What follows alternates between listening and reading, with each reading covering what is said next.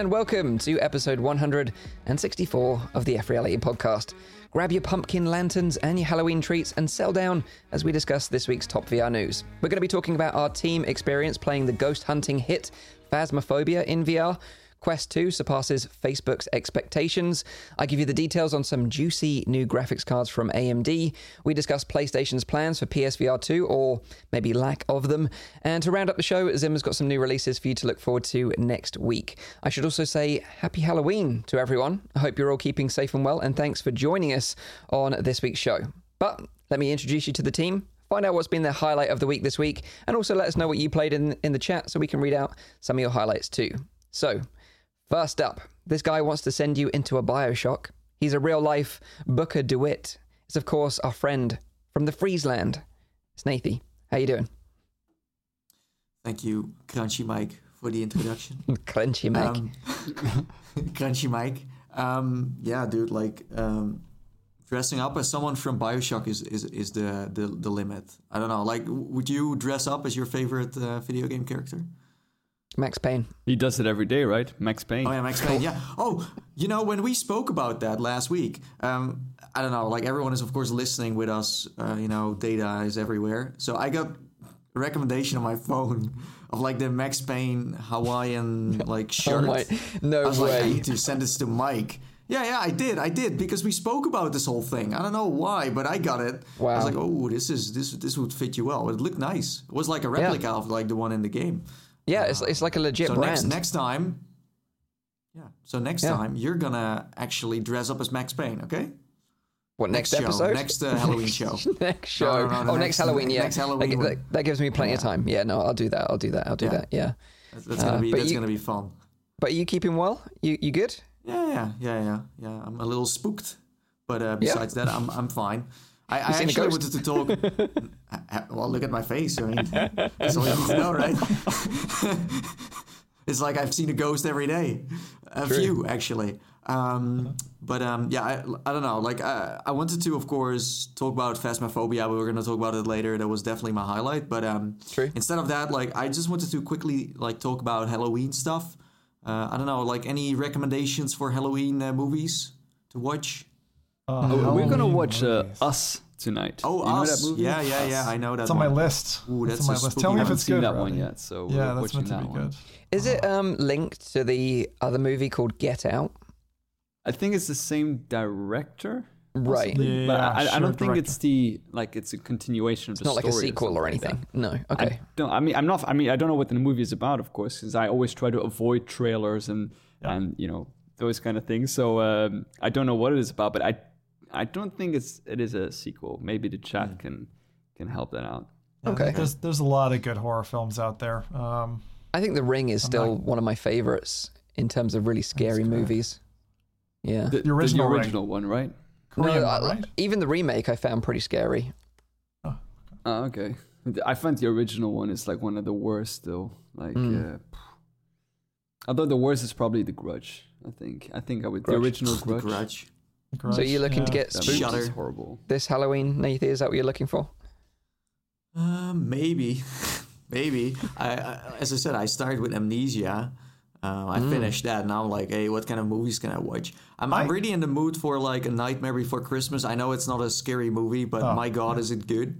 It's on Disney Plus. Um, it is on Disney Plus. It is. Yeah. It's it's amazing, and it's it's like this certain feeling you get when you watch it, and the music is so good as well. It's like I still think it's genius that you can mix up Halloween and Christmas together. That's like that's genius. I, I, never thought it would be a thing, but Can you sing us one of your favorite songs from the movie? Sure. this is Halloween. This is Halloween. Halloween. Halloween. Halloween. Like that. Yeah, that's it, That it, was it spooks in my head all the time while I'm, you know, thinking Yeah. about it. So yeah, that that's that's my um, you know, that's my highlight. You, Halloween. you're getting into the, the the the sort of the feeling of, of Halloween. Yeah, but it's weird. Like over here, people don't celebrate it, and uh, people also don't don't care about it. So, like, seriously, if if I once in a, a lifetime can go to a party in the U.S., you know, where everyone is dressed up and getting Mm-hmm. drunk, I'm I'm freaking down, man. That's next year. That's our plans next year. We're going to go Next away. year? We'll go to America. We'll get drunk. Go to a Halloween party. A VR So you're one. Max Payne then, right? I'll be Max Payne. 100. percent What, what yeah, I'll about be there. Zim and uh, Rowdy? Uh, any? Uh, Yeah. What will Oh, you dress up as? I- I- I'll be. I'll, I'll dress up as Face from the A Team. Face from the A team. Yeah. Okay. Nice. For Zim can be Murdock. he looks like Murdock. He looks Yeah, like he Murdock. does, he actually. That's so funny. I, I I'll thought he take would it. dress up as a giant uh, sock. Gym sock. I'm just gonna keep Giant taking gym that one right on the chin. No, you, you know what? On your movie thing, I had a weird epiphany there, uh, Nathan. Like, I still think the scariest horror film for me, like sitting alone in a dark room, is Alien, the original Alien. And it's weird because like the maybe the best VR experience to scare your socks off is maybe the first third or two thirds of Alien Isolation. Like both of those are really good ways to get scared. Yeah. True. No, I agree. I agree. And it's funny that the Xenomorph in that movie, that was like a basketball player running around as a Xenomorph. It was like legit scary. I mean, if you are an actor and you have to act in front of like a, a green, uh, you know, man, like you are sometimes dressed, uh, Zim, I mean, that's not really scary. But if you have like a freaking basketball player that is that tall and is actually dressed up as a Xenomorph, that's like That would be scary crazy. even if he wasn't dressed up as a, as a xenomorph. You know, what is he doing on that spaceship? You know, yeah, that's, that's a whole other movie. Well, they do call them the Globetrotters, so you know. that's like the premises of Space Jam. Like, Space Jam. Yeah, true. Space Yeah. Jam, true. That's a good movie. So nice. You're getting into the Halloween spirit, Nathie. Good to hear it. Good to hear it. So uh, next up, this guy is like Baby Yoda. He's cute and adorable, but he'll mess you up if you piss him off.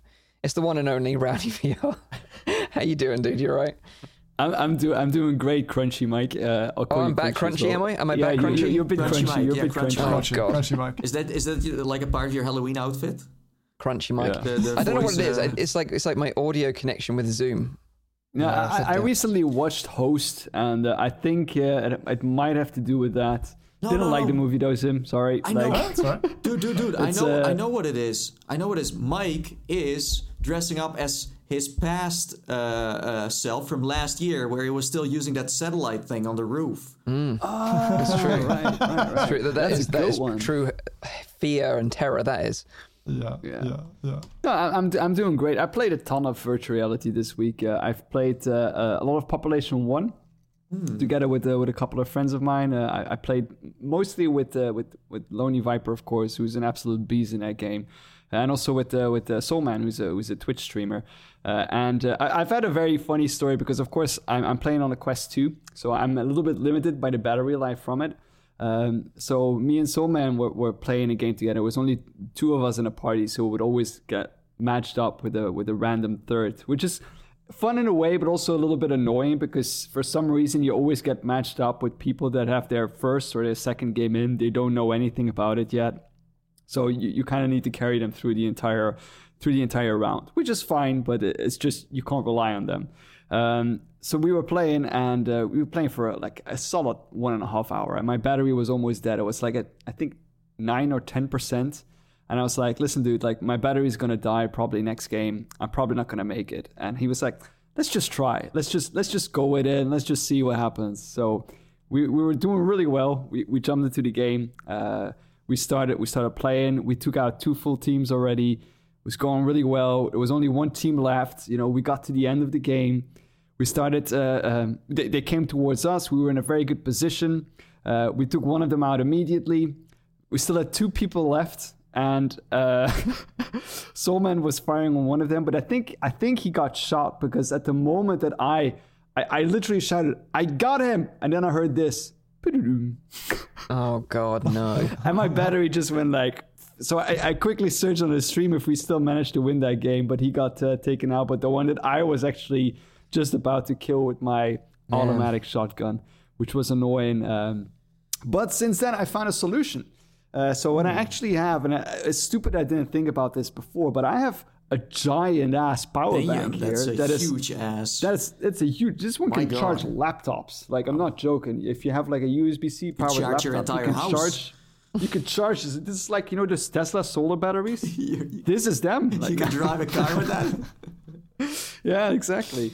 So what, what I did then was uh, I actually hooked this up to my Quest and I started like charging it through there and I thought like maybe I can put it in my back pocket and play through it like that. And it worked perfectly. So if I only had known that uh, when I when I was playing it, I, I just I mean I knew that of course before, but I hadn't thought about like oh maybe I should just hook it up. Uh, and it actually like charges my my Quest in the in the positive numbers, so it actually doesn't just decrease the the going down, but it actually increases the battery percentage. I use that So- same trick, and I th- it works great. Back pocket, Yeah. cable going up to the headset. Headset's not any heavier. The weirdest thing, though, and I wonder if anyone else has this, and Rowdy, you can tell me.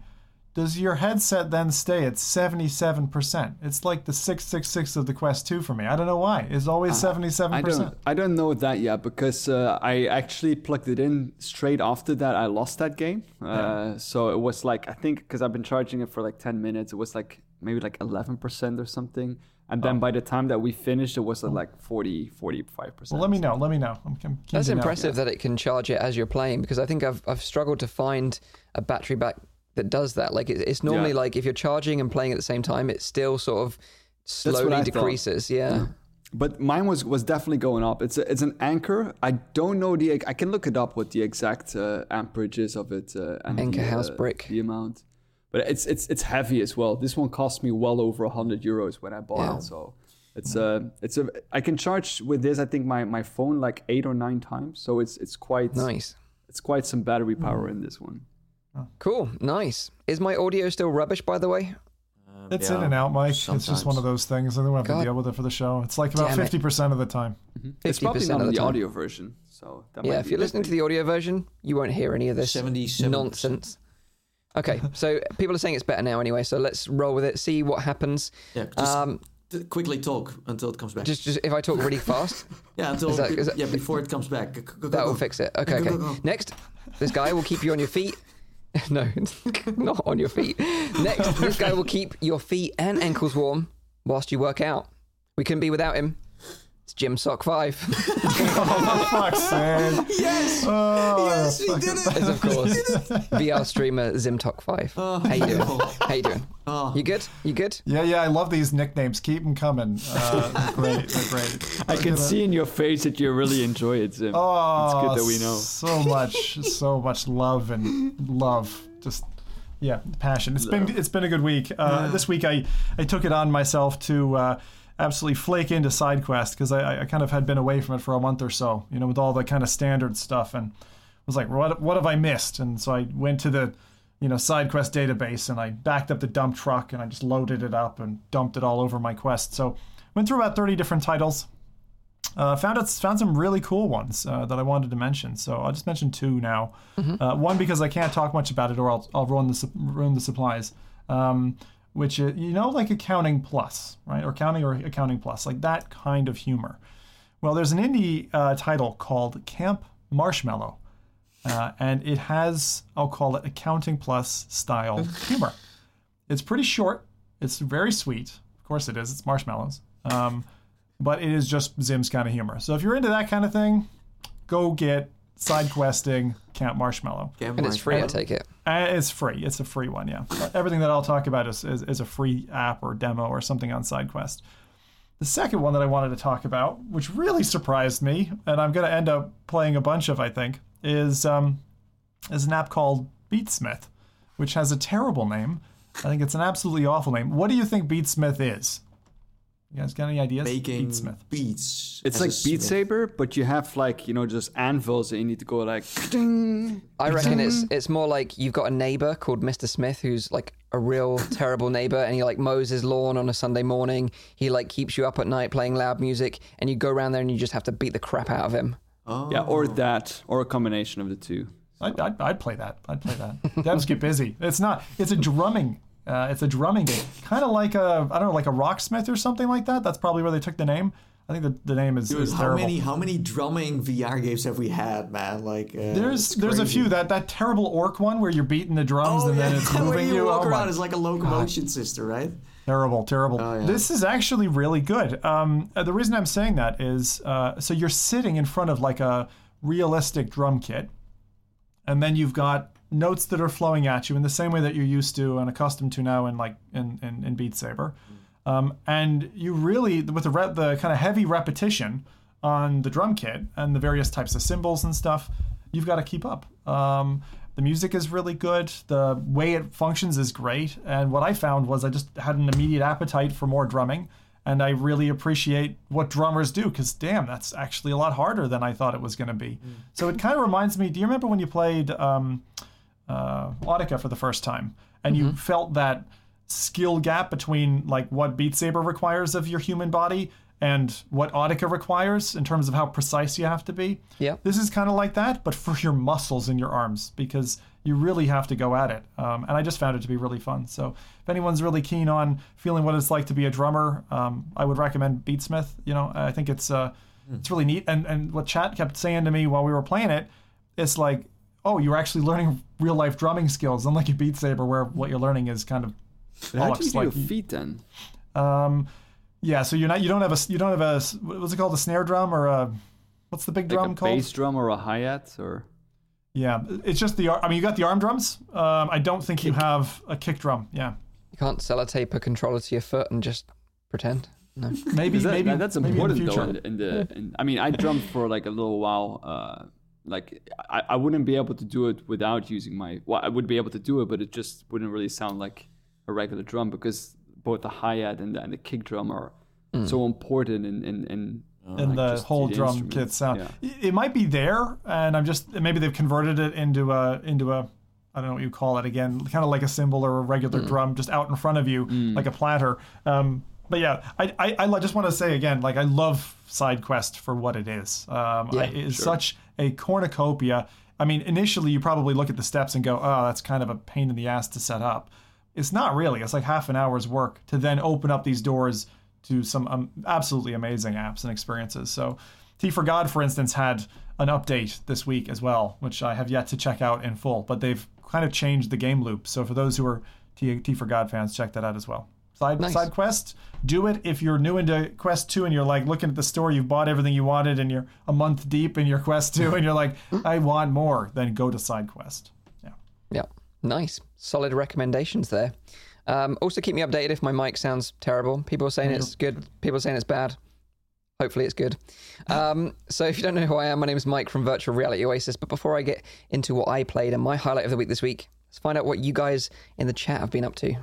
Yes. So uh, we have Joshua Johnston who has been playing Phasmophobia, Onward, Population One, and Karnage Chronicles. That's a great co-op title, by the way. So if you're looking for a game to play with your friend, I think isn't it an RPG in a way? I think so. Maybe you need to look it up, but it's a hidden gem for sure. Then we have Watto UK who has played Elite Dangerous, GTA 5 in VR, of course. Duh. I mean, Pancake boring. Blah. Eh. And uh, Some mood this week, Nathan. I swear. and uh, yeah, true. Um, and, and and he got some practice uh, in for uh, Zim's uh, well ra- race day in Assetto. So uh, Nice. oh yeah. can you can you win anything, Zim or uh, Pride. right? Zim points. Yeah. Zim points. I like Rip, that. one. rip Zim points. That's a dead system now. Aw. and then we have Person Person, who has been playing Half Life One on Quest Two. That's uh, that's neat. Um, and Half-Life One on the Quest 2. Yeah. That's side quest mod. Yeah. Yeah. It's, it's good actually. Yeah, and pixelated headcrabs are actually really scary. Just saying, They they are. are. It's True. weird. Uh, oh, and Mike is also starring in this game. Just Yeah. saying. Um, and then we have Mr. 88 who has played the four brand new GoldenEye uh, 007 mods for Half-Life Alyx. Must They're play if Ah. you are a Nintendo 64 fan. So cool. Very good. Nice. Yeah. That game. Are Nice. you guys are you guys GoldenEye players? Because I was. Oh, I think Well, I, yeah, ne- I totally. never owned it myself, but like whenever you went to like a friend's house, you know, that was the thing Yeah, you did for the rest always. of the evening. What was your given? Uh, again, given we've had the unfortunate news about uh, Mr. Connery passing away like, on this True. Bond theme, um, I'm curious. What player did you play as in uh, Odd in GoldenEye? I was odd, I was Odd I Job. don't know. You were I'm Odd small. Job as well, Mike. Yeah, yeah, yeah. Because I'm so small. Yeah. I You don't guys I know. have remember? no idea what the characters were. Or Boris. I think that was the other one. Boris? Boris. Boris. Boris. Yeah. Boris. Fun times, That sounds fun like times. that sounds Classic like game. something for Nate. What? Boris. Boris?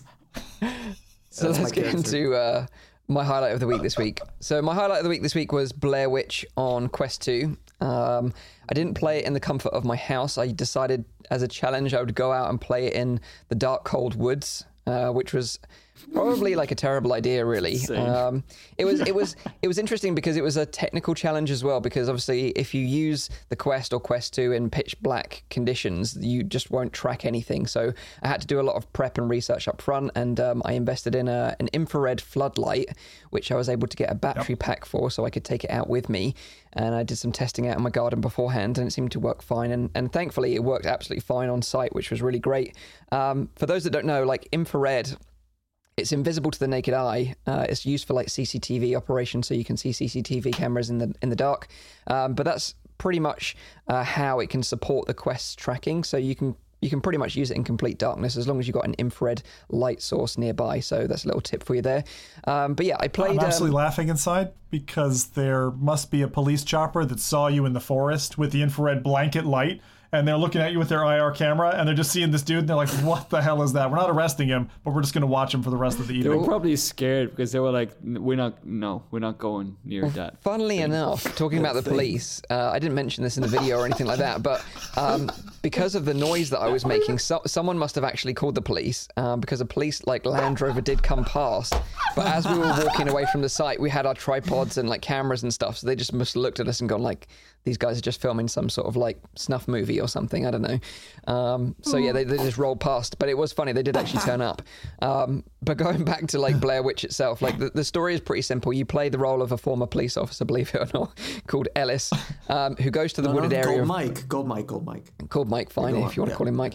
Uh, goes to the wooded area of Burkittsville, Maryland, which is like where the first movie was based. Uh, and you're searching mm. for a missing boy called Peter Shannon. You join like the search team, and you have this kind of sidekick dog with you called Bullet, who's like this adorable like canine sidekick. He kind of like warns you when something bad's going to happen. He like helps you find useful items, and you can also pet him and feed him little snacks as well, which is pretty pretty mm. cool. Um, the game itself is more of like um, a walking simulator than I expected, so it's not like an out and out sort of horror experience. I would say it's more of a psychological horror experience, and you spend a lot of it just like traipsing around a dark wood with your little companion. You're like talking to your fellow search team members over the radio. You can talk to your like girlfriend uh, over your mobile phone, and you can see text messages and stuff. So it's kind of like all this stuff that you kind of do that kind of builds up the story. Um, so if you're looking for something a bit more intense, this might not be your bag. And I've seen a lot of criticism uh, because it's a bit slow paced. So just bear that in mind if you're interested in picking this up yourself. Um, yeah, you're right on that, Mike. It's slower yeah. paced than even Lies Beneath. It's slower uh, yeah, it paced than yeah, Lies way, Beneath. Way, yeah. way, way slower wow. than Lies Beneath, even. Um, and, you know, there is some stuff going on in the woods. I won't spoil anything. Um, but what I found so far is that it's got this really cool time manipulation mechanic. And I'll just kind of like briefly explain, explain it. You've got this like camcorder. So when you find cassette tapes, uh, sometimes Bullet will bring you one and you can just pop it in and look at it. And it kind of like starts unraveling some of the story. But there's like a section, for example, where I was stuck where there was a tree falling down. And if you look at the cassette tape and you rewind the tape uh, to when the tree was um, up and then it falls down, you can pause it before it falls, and that will affect the tree in the real world that you're in. Um, and then you can pass through like the blocked area. So it's kind of like a, a time manipulation tool, this camcorder, which is kind of a smart mechanic, I wait, thought. Wait, wait. Anyway. So you're playing this in a real woods and then you rewind trees so they don't fall on you. Exactly, yeah. Yeah. Which, yeah. which real world are we talking about? Even like we're talking about the game Mike, world. Mike, so, like it's, it's, a miracle. Mike is still alive. He's doing this podcast. Like he this, this is funny, some right? Trees that almost fell on him. So bearing in mind you're in like I was in a dark wood, right? Playing this game that's got a, a dog in it. Mm-hmm like near near the end of my play session, like an actual dog, an actual dog oh sniffed me God. out and like jumped up at me, and I genuinely almost had a heart attack because like I was I was with wait, a cameraman. I, th- I, thought that was a, a, dog from a friend of yours. No, no, no, no, no. This is just random stranger's dog. It was like, just a I, random dog. Yeah. So like I had a cameraman that I, I, hired to help me out because I didn't want to do this like, thing on my own. I didn't want to be in like the woods in, on my hmm. own. So he was just there, just watching my back, and then obviously this dog just came out of nowhere, just jumped up at me, scared the crap out of me. Um, so yeah, that was fun. But yeah, so I would say um, so far I, I, do like the game. It won't be for everyone. I do want to finish it to see what happens at the end, but just be aware that it's a yeah. bit more slower paced than some might expect. Um, if you're if you, uh, original... one other thing, sorry, so, I would just I'd say one other thing is that if you're not interested in like the VR version, you can actually download the the Pancake version of the game uh, for free from the Epic Store until the 5th of November. So you can check it out there. Was it scary? There are some very scary Was bits it in it. Yeah, I would say scary? so. Yeah. The thing is, I the feeling I'm getting off of the game, and I played it for shy of an hour. Um, it's it's like, like you say, it's slow, but the original film, and I only saw that original film two months ago for the first time ever, um, when I was going through like a horror film binge. Um, the original film is the same thing. I feel like it, it kind of starts off very gradual. Things start to unravel. It feels like the thing just unravels and unravels, and then things start to go tits up at the end. Yeah. Um, and I feel like the game is kind of doing the similar. It's not. It's not in any way. I found. Um, it's very lightly connected to the original story. Like the the uh, the story elements are there. The sim- symbolism is there. But it is its own story, and I do like that. I hadn't played the flat game, you know, before, so it's nice that that's there. Um, Yeah. Yeah. I would say like you know if if you like those kind of walking simulators, what is it like the the Vanishing of Ethan Carter or whatever it's called, you know tho- Exactly, those kind of games, then then you'll like this one. But maybe if you want a bit more sort of like snappier sort of horror experience, then maybe you want to try out the next game, which we're going to talk about, which will kind of nicely segue us into Phasmophobia. Um, because we talked about this on the show last week, and we said that we were going to team up and play this game together. And it's kind of been one of those games, a bit like Among Us. You know, it's just been everywhere. Every sort of popular streamer seems to be playing this game. And I think it's because it's got some interesting and unique gameplay, but it also kind of brings everyone that's stuck at home together in a multiplayer experience, trying something a bit different. It's kind of got that social element to it as well. So I think that's why it's been so popular.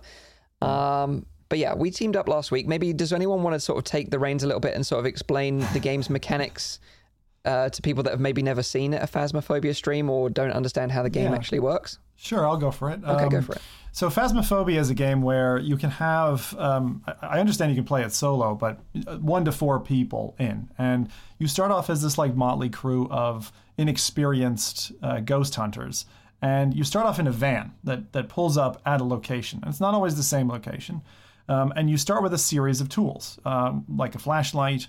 Um, uh, ghost meter, I'll call it, spirit monitor. Uh, you can find certain items in the houses you're in, like the classic Ouija board, to commune with the dead.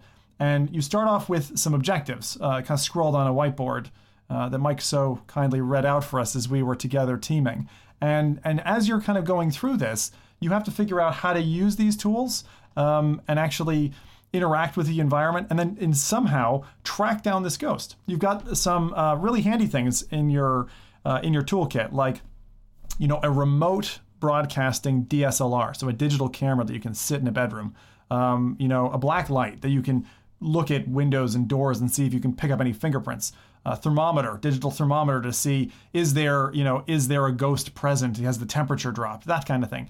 And when you're all together, um, normally you're trying to communicate back with either one or two people who are back in the truck, kind of like monitoring, like a police vehicle outside. Um, and so we, we did this and we you know got into this little starter house and stuff. And there's there's a variety of different levels. Uh, some of them I think there's a later level called the asylum which is meant to be absolutely horrific and, and very different from the environments that we were in.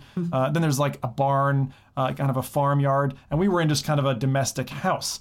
Um, it, it turned it, it turned out very well. I felt like I mean Nathan was funny because he was on an index had this bug where he was like half height the whole time and looked like he was crouched and just scared. It was which is like probably playing true. with a I scared, I you know. scared Rowdy so many times by just walking by. Yeah, that, that I have to say, like Nathie was far scarier in that game than any of the ghosts that I encountered. It's like he was in the fetal position the whole time. Nathie. Yeah. I- but I mean, like the thing is, like you you you heard a noise and then you would turn around, you wouldn't see anything because it was dark, right? So you would turn around and see it, and all of a sudden you aim downwards and you see like Nate like at your at your crotch, like looking at you. Oh, it was, but I like, I like that they have. I mean, for a game that that looks quite, um, when you first got it, you, you kind of feel like okay, there's not going to be much interactivity. But actually, to be fair to them, the objects all interact pretty well. Um, there's a lot of variety. It's not like one of these like Unity projects that just is very simple. Um, the different items do feel different. How you interact with the Ouija board is relatively simple, right? You kind of turn it on, turn it off, yeah, type of thing. Um, but Decent I- I- party I think I- system. you know the thing that the thing that I found really interesting is you know as you're wandering around the house and I think Mike found this out first by the way chat was chat and Twitter were right Mike Mike bit it first then Nathie then me Rowdy made it through totally unscathed the bastard I, I encountered the first ghost right because mm-hmm. when you guys were in the van looking at the camera she, she jumped on me Oh. Remember that? yeah, you said that. I remember. And and I'd seen like a shadow slightly after that where like I was convinced I'd seen her move in the room. The thing mm. is, it really plays with your subconscious because you're like, did I see something? Did I not? And then mm. what you see is different from everybody else. And if you do pass on because an angry ghost decides to bite your head off or whatever, like they snapped Mike's neck right in front of us, and that was yeah, that was pretty scary. Actually, yeah. he just like he floats up and it's like hey, goes snap. Yeah, yeah, it was so, nuts. Yeah, uh, Mike Mike was like this, like he said, "Screw this." I'm going back to the van. yeah. And he walks out, and all of a sudden we hear, ah, got my face. and then we, we, we rush out, and like Mike tries to come back in, we see him being lifted, and his neck just goes like snap. I, I, think the funny thing was like hearing Nathie's cries. Like he, he, he sounded genuinely sad that I'd like been killed. Yeah. yeah. Um, oh but I think the, the, weird yeah. thing is like, and, and something that I didn't really figure out until we played it was that the whole premise is basically to find evidence, right? So you you find the evidence of paranormal activity. You you have to note it in your journal and then use that evidence, like the three parts of evidence that you find, to basically establish what um, kind of ghost is is haunting the place, right? But it's kind of weird, and I wish the end of each mission was a bit more satisfying in that you mm. were hmm. able to exercise the ghost or like capture it because it seems like you're like, okay, you've been hired as like a paranormal team to go in and, and, and deal with a ghost. You literally get there, you go like, oh yeah, it's really cold in here. Oh, there's some fingerprints there, and oh yeah, my EMF reader's at level five. It must be a phantom. All right, see you later, mate. Good luck with that, bye. Yeah, yeah, yeah, and you're just like rolling like, into the into the sunset. It's like the more you play it, the easier it gets and yeah. the more you start to notice that it's I very arcadey uh, in that I sense. personally didn't find the game uh, like scary. I think the the major part of that was because we were all together. There wasn't a single moment that I was like, oh, you know, like I'm like proper scared. Like Zim tried to scare me by like going into the kitchen, like uh, like hiding beneath the cupboard uh, yeah, when yeah, like yeah. Uh, Mike already died. Nathie, we well we me and Zim were in the cellar, and all of a sudden we heard Nathie screaming. And yeah, you guys like I we followed you guys. I followed you guys into the house, and then I couldn't find, and I didn't have a flashlight because it's like pitch pitch black. I was like, hey guys, like. I don't know where I am anymore. And you guys didn't respond. I, I was like, listen, I'm lost. And it, for some reason, the radio didn't work anymore. And then I heard like this breathing behind me. I was like, well, now I'm screwed. And then, yeah. and then I died. And then it dragged me through its dungeon or something. I don't know. Yeah. But it's funny. like, I, I, found the game more like more fun than like mm. scary. Uh, it's probably also because a lot scary. of people like it, it is. A lot of people like hyped it up as like a very scary experience. So maybe my my meter got like a little bit uh, higher I, I think, already. I think but, like yeah, it was all right. It, uh, you know, uh, Zim was talking about alien isolation. Like the the alien in there, the xenomorph, has like its own personality, has its own like thought process and stuff. It's very smart in that sense. But I feel like these ghosts are quite stupid, and it's like you can like the first two three rounds, you're like, whoa, they're like super artificial, you know. But then after a while, you're you like, saying oh, that wait. to the Ouija board, Nathie. yeah, yeah. I didn't hear you saying that to the Ouija board, oh, Nathie. No. The only thing I heard was when, when Mike said, "Can you turn the lights yeah, on?" Yeah, I heard yeah. this, Nathie. I was scared, man. I was legit scared. Uh, you sound much braver now than you did on the day. Put it that way. but now I can laugh about it at least. That's, but it's funny because like I played with uh, GT and Cass and Cherry last night last as well. Night, like yeah, yeah mm. on their streams, and like Cass and Cherry, I think they'd just played through the tutorial or done, done a test, but like Cass was like legitimately, like legitimately terrified of the game, like yeah. so so scared. Um, and I felt really bad for her at one point, bless her. Um, was, was she but, that like, scared? Oh yeah, like I thought I was the, the one who was like pooping my pants in this game. Genuinely terrified. Like we went into a haunted school, and then the phone rang, and we found a phone off the hook, and there was like a girl in there it, it was just like it was it was really bad. But the, um, the, the, progression system I think is really incentivizing. Like I am incentivized to go back and play that game with even yeah, a right. friend or multiple yeah. friends because yeah. you get more, get more stuff. You you get the ability to kind of just um, upgrade your character and get better at it and get tougher that's missions. True, you know? That's true. I think that that's very addicting. But the problem with this game is that yes, you get the equipment, but the ghosts don't necessarily change in behavior or difficulty. So even if you have the tools, it only makes this game even easier. Well, it should make it actually. It should grow with the tools you get. You know what I mean?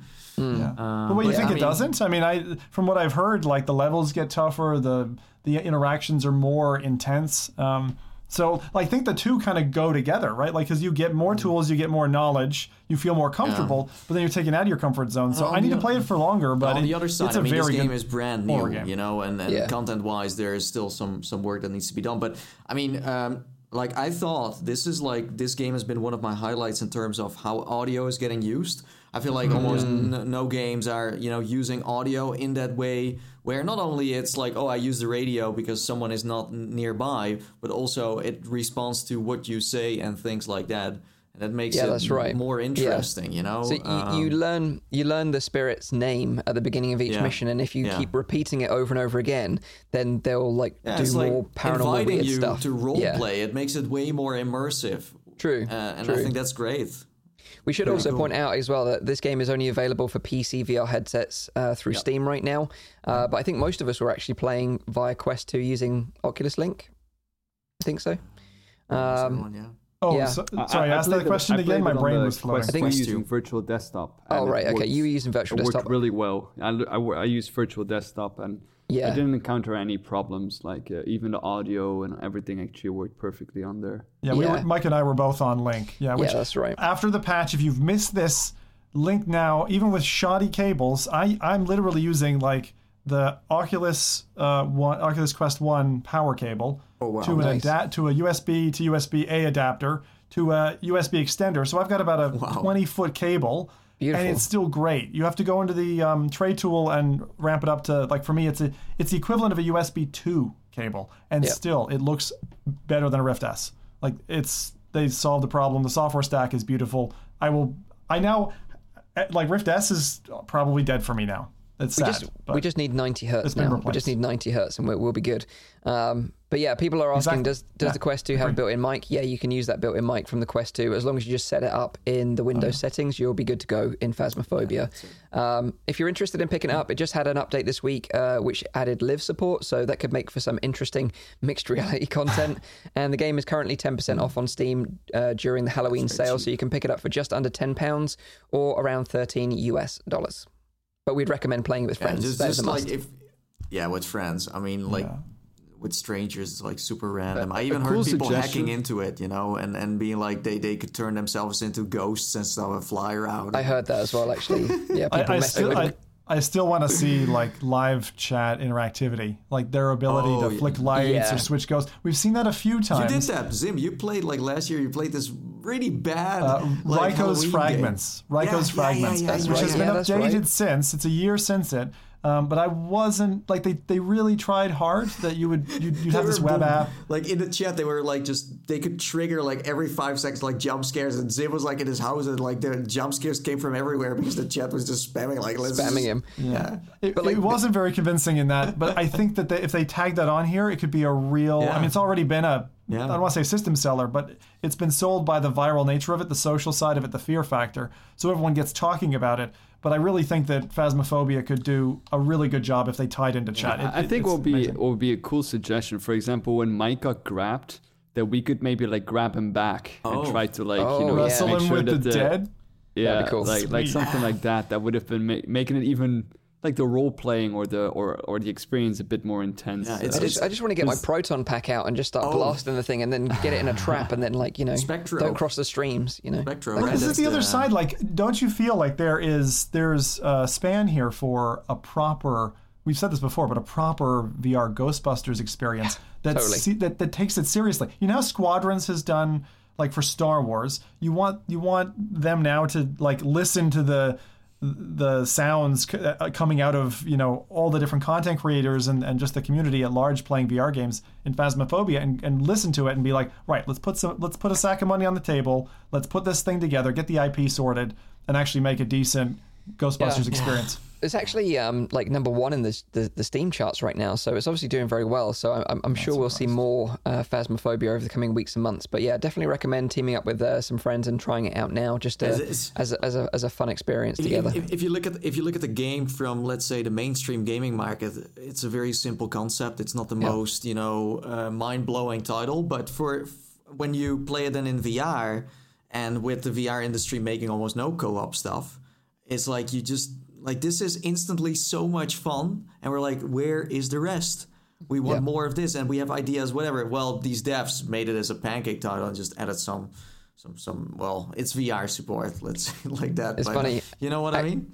Aqua Aquarizin says, "Get the dev on the on the podcast." That's not a bad shout, actually. Maybe we could reach Uh, out to them and see if they'll join that. us. Yeah. We'll see. We'll see. Good suggestion. Thank you for that. So that is uh, Phasmophobia, like we said, available on Steam, uh, but playable on Quest 2 using Oculus Link. A lot of fun with uh, a group of four friends, if you are if you're up for it, especially during the Halloween season, for sure. Um, the next bit of news is about the Quest 2, as this week uh, Facebook had its Q3 earnings call, and the transcripts of these calls are made public. And uh, during the call, Mark Zuckerberg sort of touched on the Quest and the success that it's they've been experiencing with it just recently. They said uh, this quarter we also took major steps forward in building the next computing platform. We launched Quest 2, our most advanced virtual reality headset, right in time for the holidays. It delivers a real sense of presence, like you're there with another person or in another place. And we've worked to make it as accessible uh, to more people as possible. It's lighter, faster, has a sharper screen, and a new price point of just $300. Pre orders have outpaced the original Quest pre orders by more than five times and have surpassed our own expectations. So that's pretty good coming from Mark himself saying, you know, that five times pre-orders of the original quest and we times. we know of course that the original quest was a huge success and we But it did well. we, we, we thought as much with the Quest 2 that it would be w- more popular. But I don't know about you guys, but I've seen the Quest 2 advertised in more places. I've seen uh, more sort of like um, tech YouTubers and streamers talking about the Quest 2 over the original Quest, and in a positive light as well. Like even mainstream media articles generally tend to err on the positive side uh, when it comes to reviewing the Quest 2. So uh, I don't know if you've seen that as well yourself. yeah. But but still, I have the feeling that the general public has no idea what this device is. Since yeah, yesterday I did a little test on like a Zoom meeting. I pulled it out and I said, "Do you guys know what this is?" And like the only guy who had like some experience with like some techno- technological stuff, he said like, oh, "Is that like uh, the Google Glass?"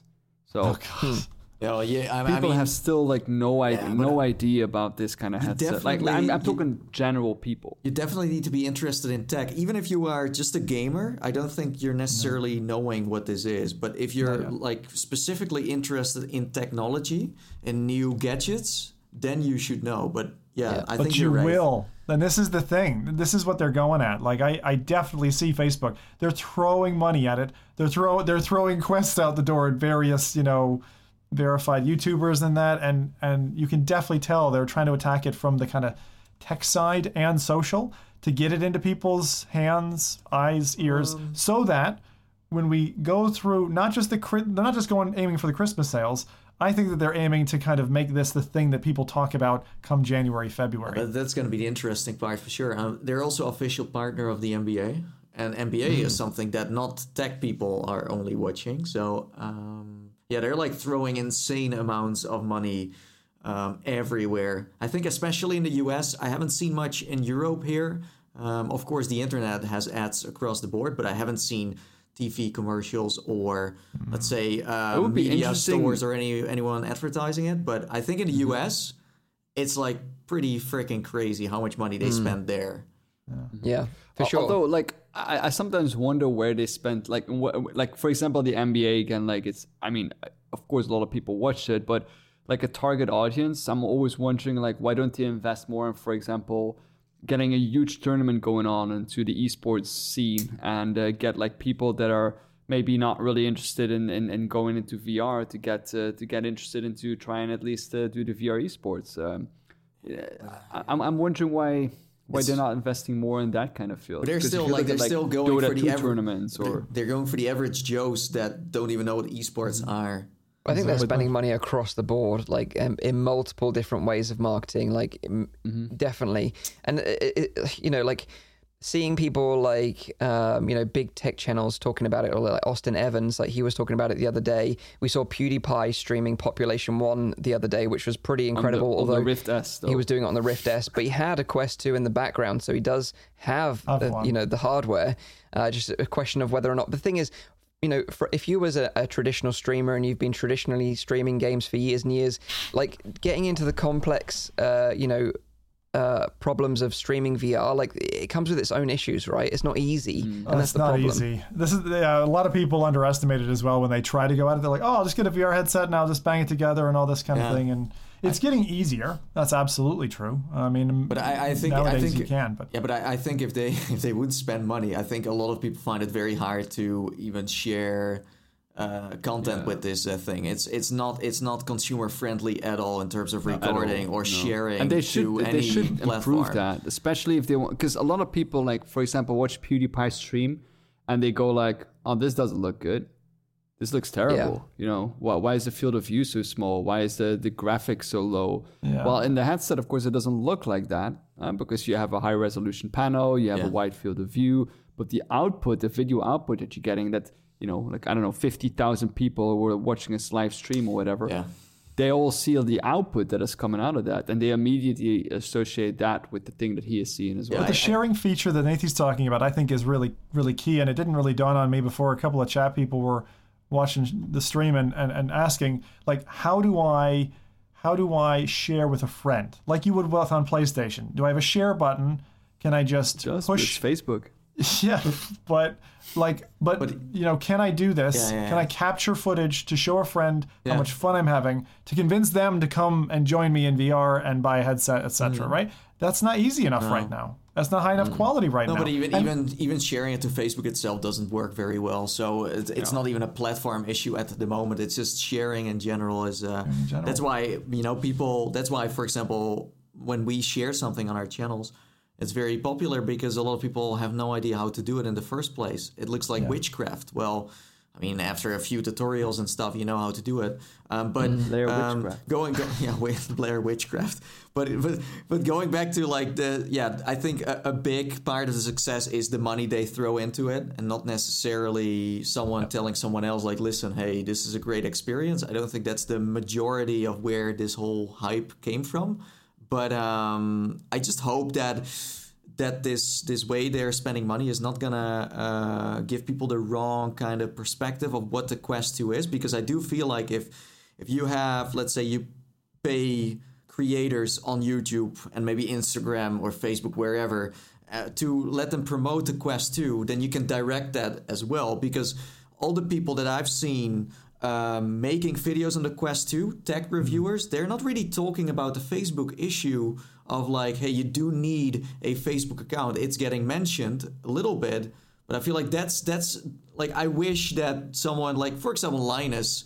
Of course, he had some bumps in the road, but I would just like to see them just taking the quest by themselves and be like, we're gonna review it, and no one is paying.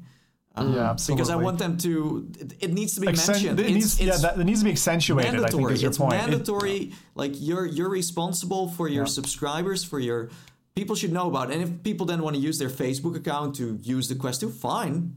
It's up to you. It's your decision. But at least, and I feel like with so much money rolling into that, you kind of get the wrong. Mm-hmm. Like I mm-hmm. don't see it in the advertisements on just you know the ads, but I feel like the videos or the opinion-based things. Yeah. Mm-hmm. That's a little bit of a problem. I don't the, know, but I've seen it. the expectations that. management here. I think is also important because um, from what I've seen marketing wise, they are pretty much focusing gaming. But if they start pushing it more as just general tech, like you would a mobile phone or a cell phone, um, then people are going to have expectations about what that device can do without mm. even researching it. This is what the way consumers act. Unfortunately, is they mm. they'll just pick up the product, expect it to be yeah, able yeah. to run Google Earth standalone or whatever. Yeah, and actually, the the ecosystem for non gamer content right now on Quest is not easily accessed, and there isn't a lot for it.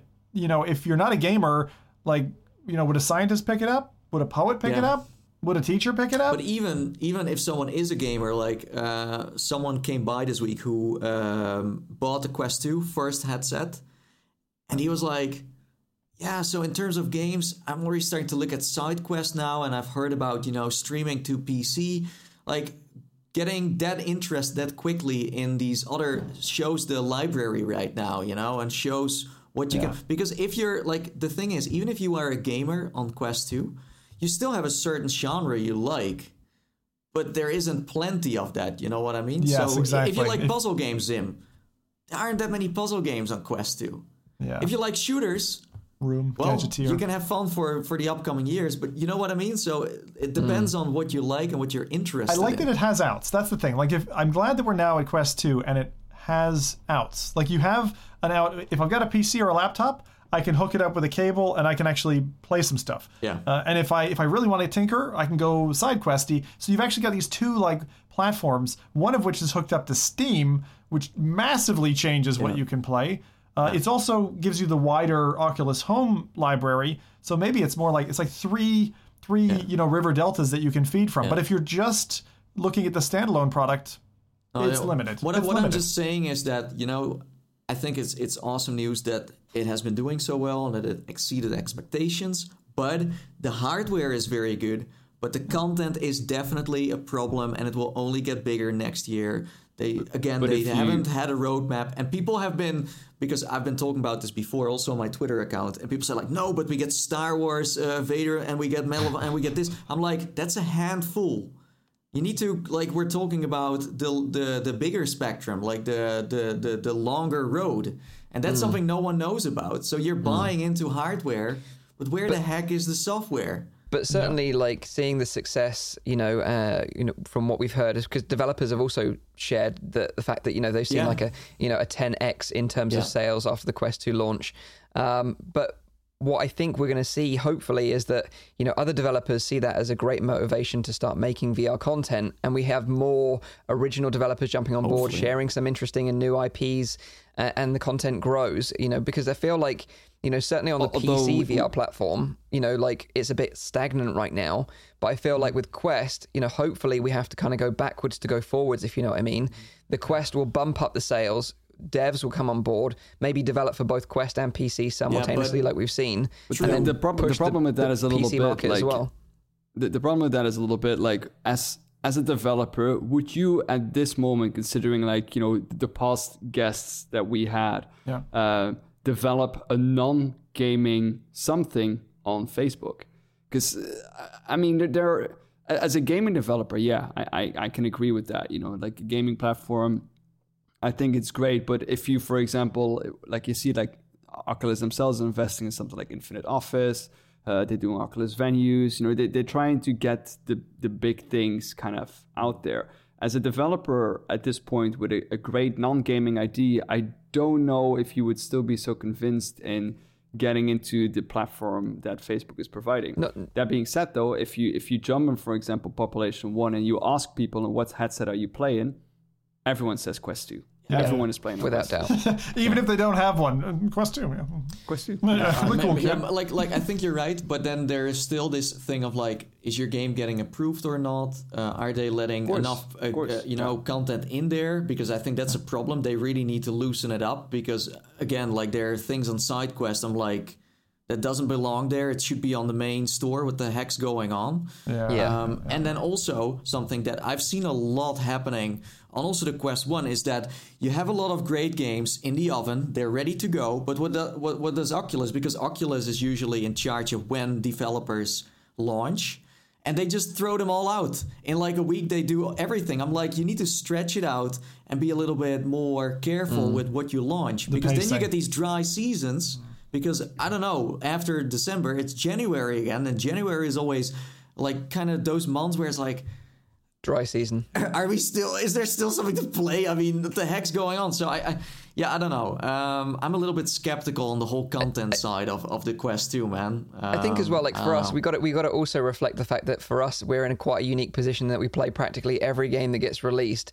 Whereas you know, if you're just jumping into the platform, you've got like a such a huge library yeah, of okay, content okay. to keep you going for a Yeah, long but time. But I'm now talking, talking. Yeah. yeah, true. But it's the back catalog. But I'm talking about like using the Quest 2's power now to really create something like The Walking Dead: Saints and Sinners, where full single player, no more party stuff, like Yeah. true Yeah, games give that me- you can yeah, remember. You know, console. Well, I think what you're saying is like, I mean, give me some of this like 10 to 30 hours I can sink my teeth into, really invest my go. time in it, right? Yeah. Sing the praises to my friends and stuff like that, and really carry that IP then forward to Mm-hmm. maybe a subsequent title.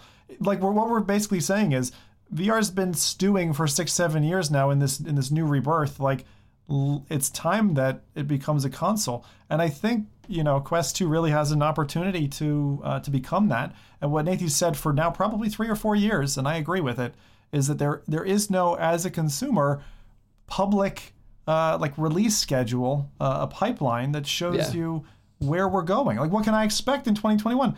We have very li- we have less than 10 titles, I think, in 2021 that we can look forward to Well, and even- say even- that's coming. Well, even this year, if you just look at it, like how things have been communicated and what came out, Well, tw- you know, and yeah, 2020 is different, but the thing course is, with the pandemic but I, I i'm like i'm just like um, you know yeah the hardware is cheap but as a consumer if you want to keep people hooked to your products Yeah. like You if, the if someone after a And month is is, where- already telling me like i'm a little bit bored and i want to use side quests there's something wrong with your whole library just And you know what. I would do if I was Oculus? I mean, where did Beat Saber come from? It came from a jam. It came from a dev jam.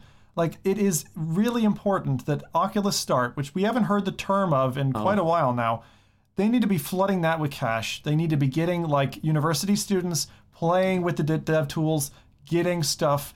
if it has to be exclusive to the platform, fine. But get those those new germinating ideas, fund them. One of them is going to spring wings, and it's going to sell your system in the mean, future.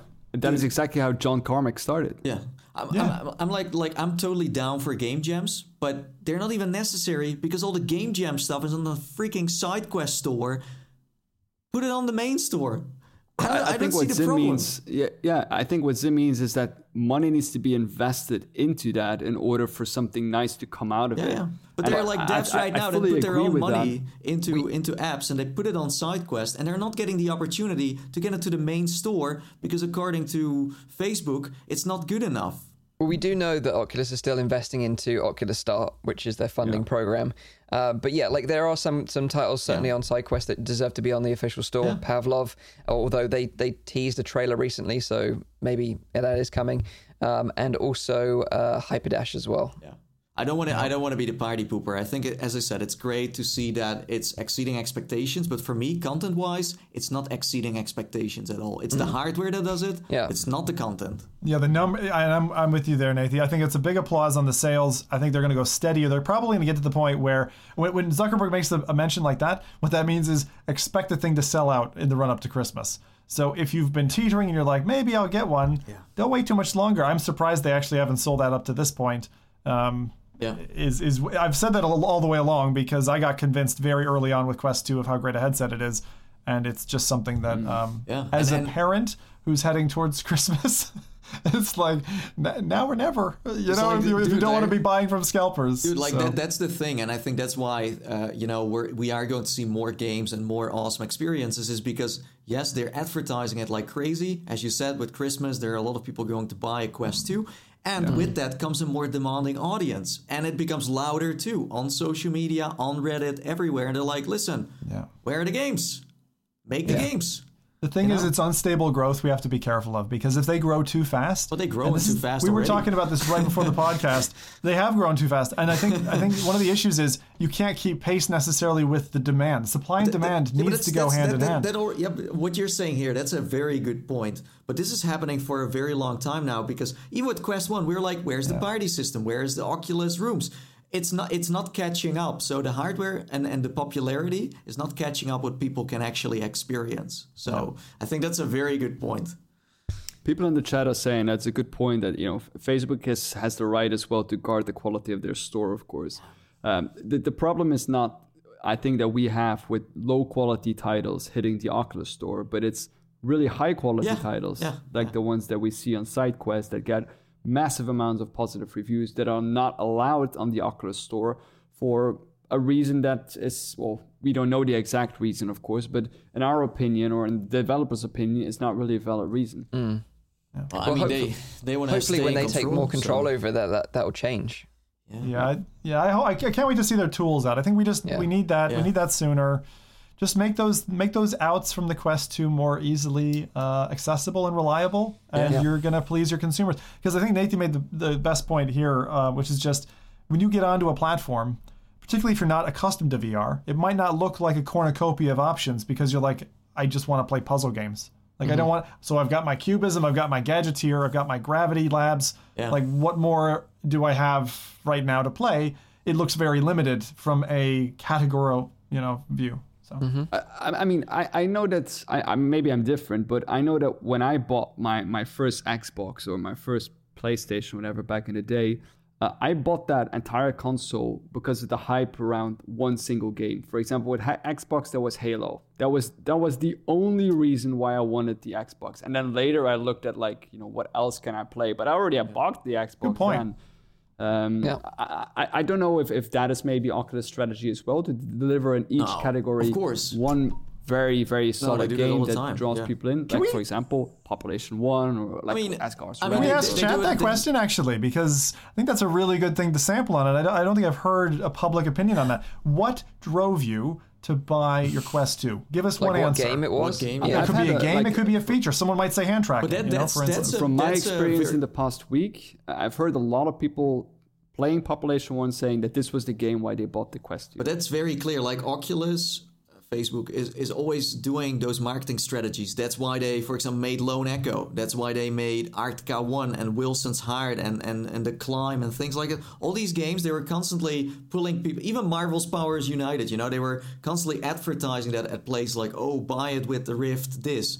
So mm-hmm. they're I'm gonna- always Star Wars, the new Star Wars game. That's that's one to get people buying the headset. I, I'm going to read this out because screen door effect, flexibility, Racket NX, effect. wireless, comfort and wireless, XR2 screen. Yeah, screen, fair enough. Beat Saber and Pistol Whip, the hardware, The Walking Dead. Um, what else we got? Wireless. We're hearing wireless a lot. I mean, I, I think Facebook knows I, this. I wonder that's if that's from Wireless people who again? already owned a headset before. Yeah, of course. I'm but actually our the, the audience most who's listening, these in people, are all in the VR industry for years. If you ask someone who's new, it's like, oh, this Yeah. one thing with these sabers, Yeah. and I don't Yeah. know.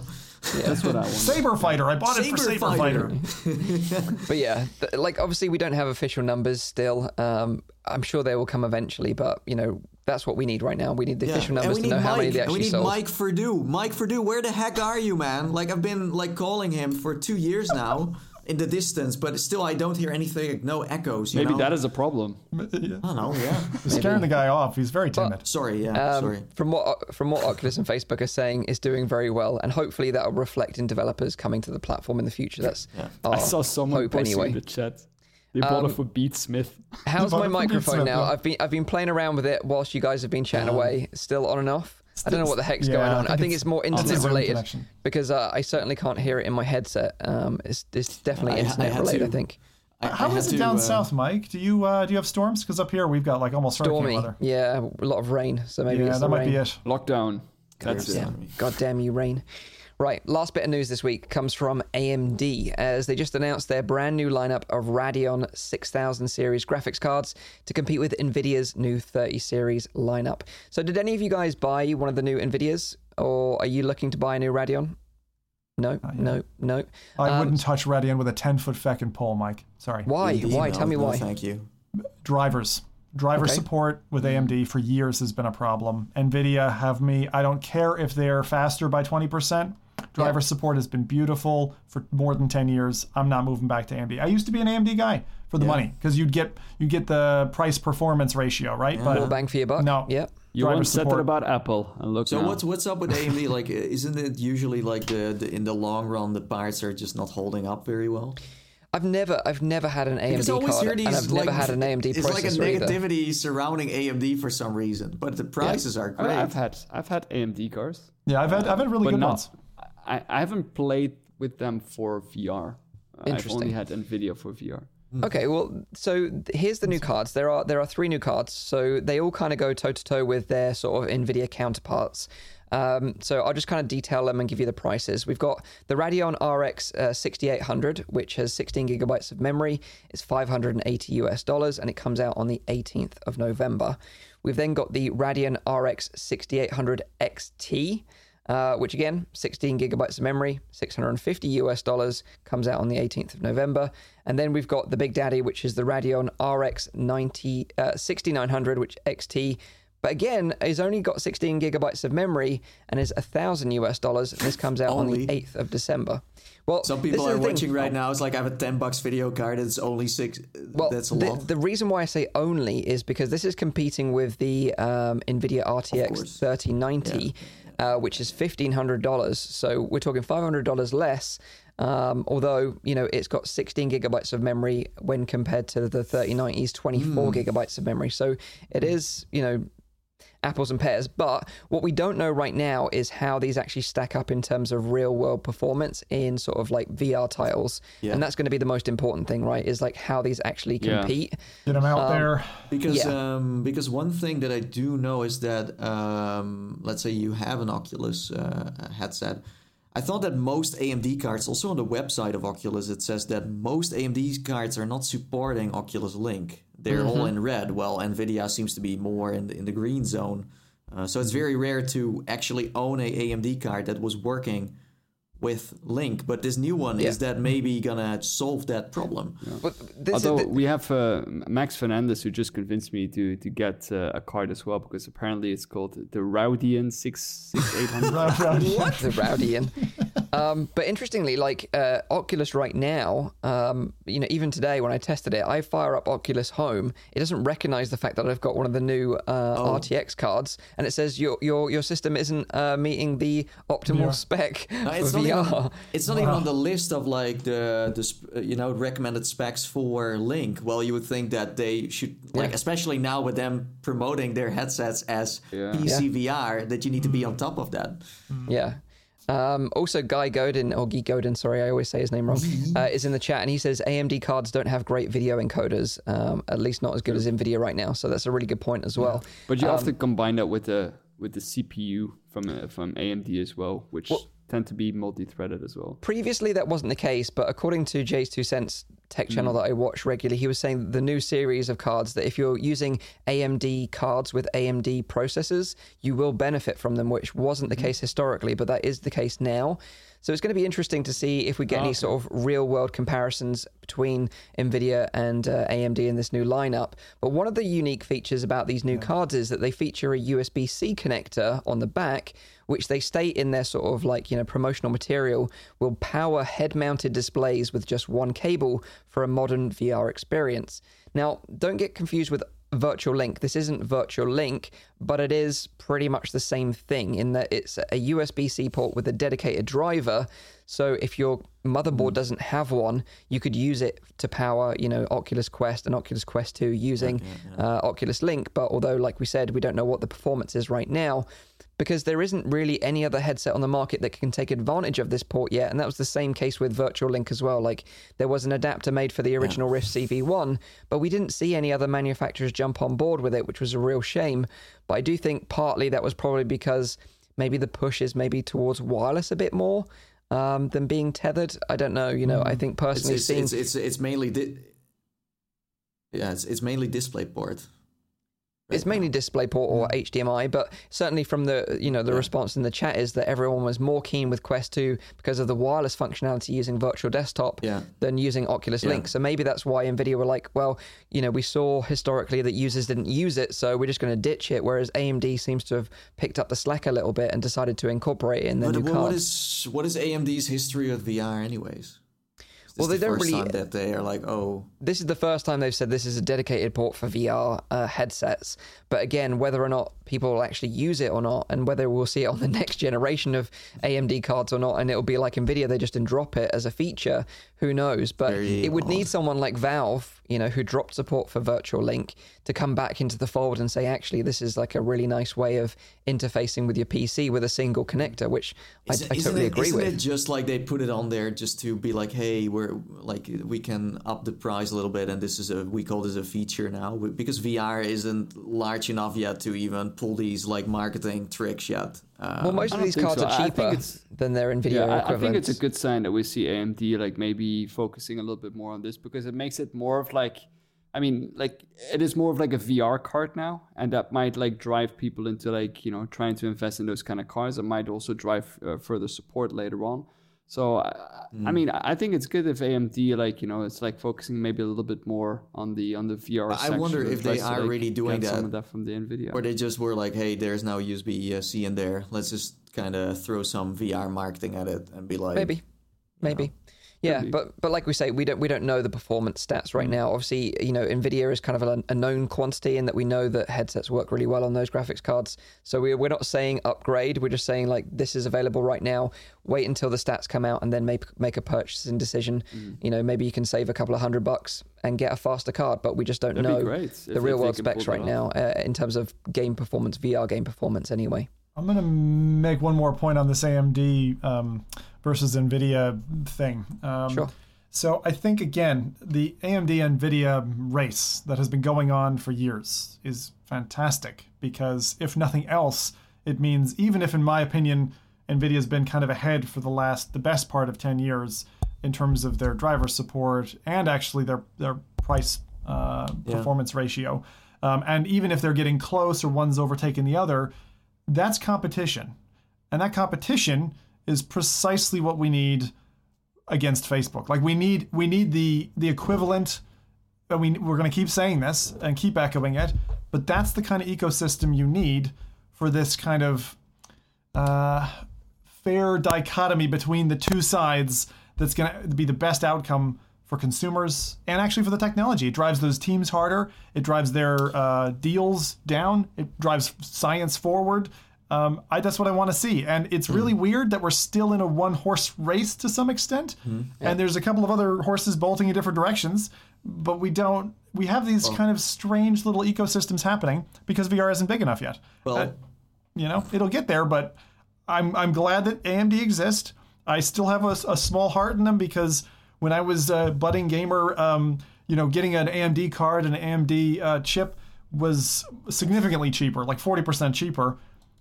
Fed me for a couple of years, but just be careful. If you're not very informed on the graphics card side, the driver support has been a problem in the past, and I'm concerned that NVIDIA just are masters in that space. So be careful before you just look at the grunt on the card. Sure. But, Okay. well, I I mean, I mean, uh, like to give uh, AMD credits is like they they make gaming more accessible, uh, and Nvidia For sure. for the for the That's- rich. that's why I think mean, they're so uh, it's very expensive stuff, and with AMD you can you can also enjoy video games for a way lower price. And their processors are pretty great for streaming PCs as well, because I use an AMD processor in my streaming PC. Price for- difference is huge between the two. Oh yeah. Yeah. So that is uh, some new AMD cards, but um, like I said, we'll have to wait until we get some VR specs side by side comparisons in terms of performance with the Nvidia cards Yeah. uh, before I'd recommend buying one. Um, but let's get into the hot topic then this week because sort of Zim touched on it a little bit about sort of you know Oculus are the only ones driving forward right now, and and that is very true. Uh, and we kind of all had our kind of hopes you know pinned on on Sony doing something really interesting in the VR space, particularly around the new PS5 sadly, it doesn't seem like that's going to happen anytime soon. So let's kind of get into this a little bit because, you know, when the PS5 was first announced, we were all really excited about the fact that, you know, we probably would be looking at a second generation PSVR headset, right? And I think we all agree that, you know, VR content Sony has provided over the years has been top notch. We've had amazing titles like Firewall Zero Hour, we've had Resident Evil 7, Astrobot, Iron Man, Blood and Truth, just to name a few of the amazing titles over on the Sony side of things. But as the VR technology has evolved outside of Sony, you know, like with Facebook, you know, even sort of uh, HTC to a certain degree, you know, moving to inside out tracking, we've got new Windows MR headsets, we've got this new DecaGear VR1 that's pushing the boundaries in certain ways. It seems like kind of like Sony and PlayStation have been kind of lagging behind. They've kept with the original PSVR, and you know, over time, it's been like four years now since its release. It's really started to show its age in terms of its uh, performance. Um, so we were hoping, we were all pinning our hopes on Sony announcing a new PSVR headset. We thought it was unlikely around the launch of the new console, which is coming like, you know, next month. But it seems it's going to be much further away. So uh, this week, the president and CEO of PlayStation, Jim Ryan, gave an interesting statement during a recent interview with the Washington Post about the situation. And this is what he said uh, I think we're more than a few minutes from the future of VR. PlayStation believes in VR, Sony believes in VR, and we definitely believe at some point in the future, VR will represent a meaningful component of interactive entertainment. Will it be this year? No. Will it be next year? No. But it will come at some stage. We believe that. And we're very pleased with all the experience that we've gained with PlayStation VR, and we look forward to seeing where that takes us in the future. So this kind of means that you know a second PSVR, a second gen PSVR headset isn't likely going to be happening um, this year or even next year, and we're looking at like what 2022 before we're even going to see a second gen PSVR I- headset. I wasn't honestly. I wasn't expecting something next year, anyways. But it's a long. I was Wait, I- I expecting I think something that's next a really year. Weird strategy. Yeah, Yeah, next year. I, I was expecting something next year as well. Like not this year, of course, but like next year. Yeah, I mean, especially because they have a little bit like a leading position in the in the console market. Uh, I- I just think that if you see like the amount of effort and time and money that that Facebook is putting into you know securing their position in that market, and that Sony pretty much has like free reign into the console market, I find it really weird that they don't want to push on with that. I, fi- I find wonder. strange. I wonder if. I mean, I, I get it, and I hear that message, but I have to think like if you're if you're smart and you're playing strategic, wouldn't you say something like that if you were planning, say, a Q1 2022 launch for a PSVR 2 equivalent, mm-hmm. and you want Microsoft to think, hey, now's our time. We're gonna go ahead and pour money into R and Ding and trying to jump on this thing in short term. Like, is that? It sounds it sounds very unexpected of a message, not just from a you've been successful and there's more success here to be had because they have a they have a um, huge market there. But I just I, I it doesn't it doesn't sound true to me. It doesn't sound like something Well, that I would expect. Maybe. The the the, the big difference between Facebook and also Sony is that they have different goals with VR and have different Very. strategies. So I, I Very. think seeing, of course, that Facebook is doing like, yeah, Quest is doing. Well, why are not? Why are they not doing it? Because they have a different kind of. Um, I don't know the advertising dollars come you know that are that are basically Yeah. begging plus them we're- to put yeah, money plus towards we're it. talking about a social platform versus Sony, who makes all kinds of stuff. From it's like an entertainment company. That's how I Mm. would describe it. But, but Facebook is a little bit in all of the markets. It's Yeah, not in- true. It's very invested in the gaming, it's in the Um, social I- I- aspect, you the know- business aspect. You know, the thing is, um, I, I do appreciate them being so honest about this. Um, and, and, and for a part, I think it, they are right, you know, where, you know, VR isn't where it should be just yet. Um, and maybe next year isn't the moment. Uh, in the console market, no one, like Xbox, is not going to make a VR headset soon, as far as we know. Um, so they have they have all the playroom to just think about it and um, yeah, create something I- I uh, when kinda- when the time is there. I kind Mm. of disagree with that because I, I think that the technology that the PlayStation VR is using is, is just lacking behind. Like if you look at the controllers, even the headset in certain ways, there's so much more technology available right now that they could really ump ump it up even for a similar price point. but- and I, I think that some of the of the VR experiences that I've had on the PlayStation VR, on the Quest 2, on the Oculus Rift, whatever, are some of the better gaming experience that I've had across the board, like all of the gaming uh, well, before. And now know to say like, what, what this is what this is resounding is we're not getting return on investment for the software spend that we're putting in. That's the only thing Yeah. it's Oh, yeah, saying I to can me. imagine That's that. the only thing But, saying uh, because their quality of their company like titles is fantastic.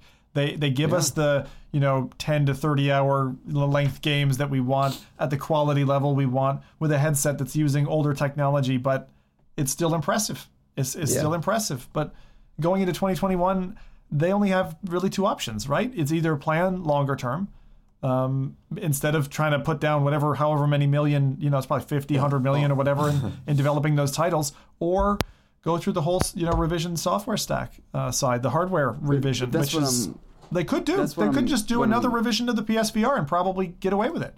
You know, double the But resolution. that's what I'm trying to the- say. I find I find it strange to say, I mean, to give it a little bit like a negative notion on like the return of investment, but the return of investment is not now. It's going to be five, ten years from now. But now is the time they that have a you different invest strategy. money in there and make sure that it's Yeah. you know, that you're on top of your game. Well, there. like, th- but th- that's the difference. Like the with Facebook, it's like they're losing money now while trying to also grow VR.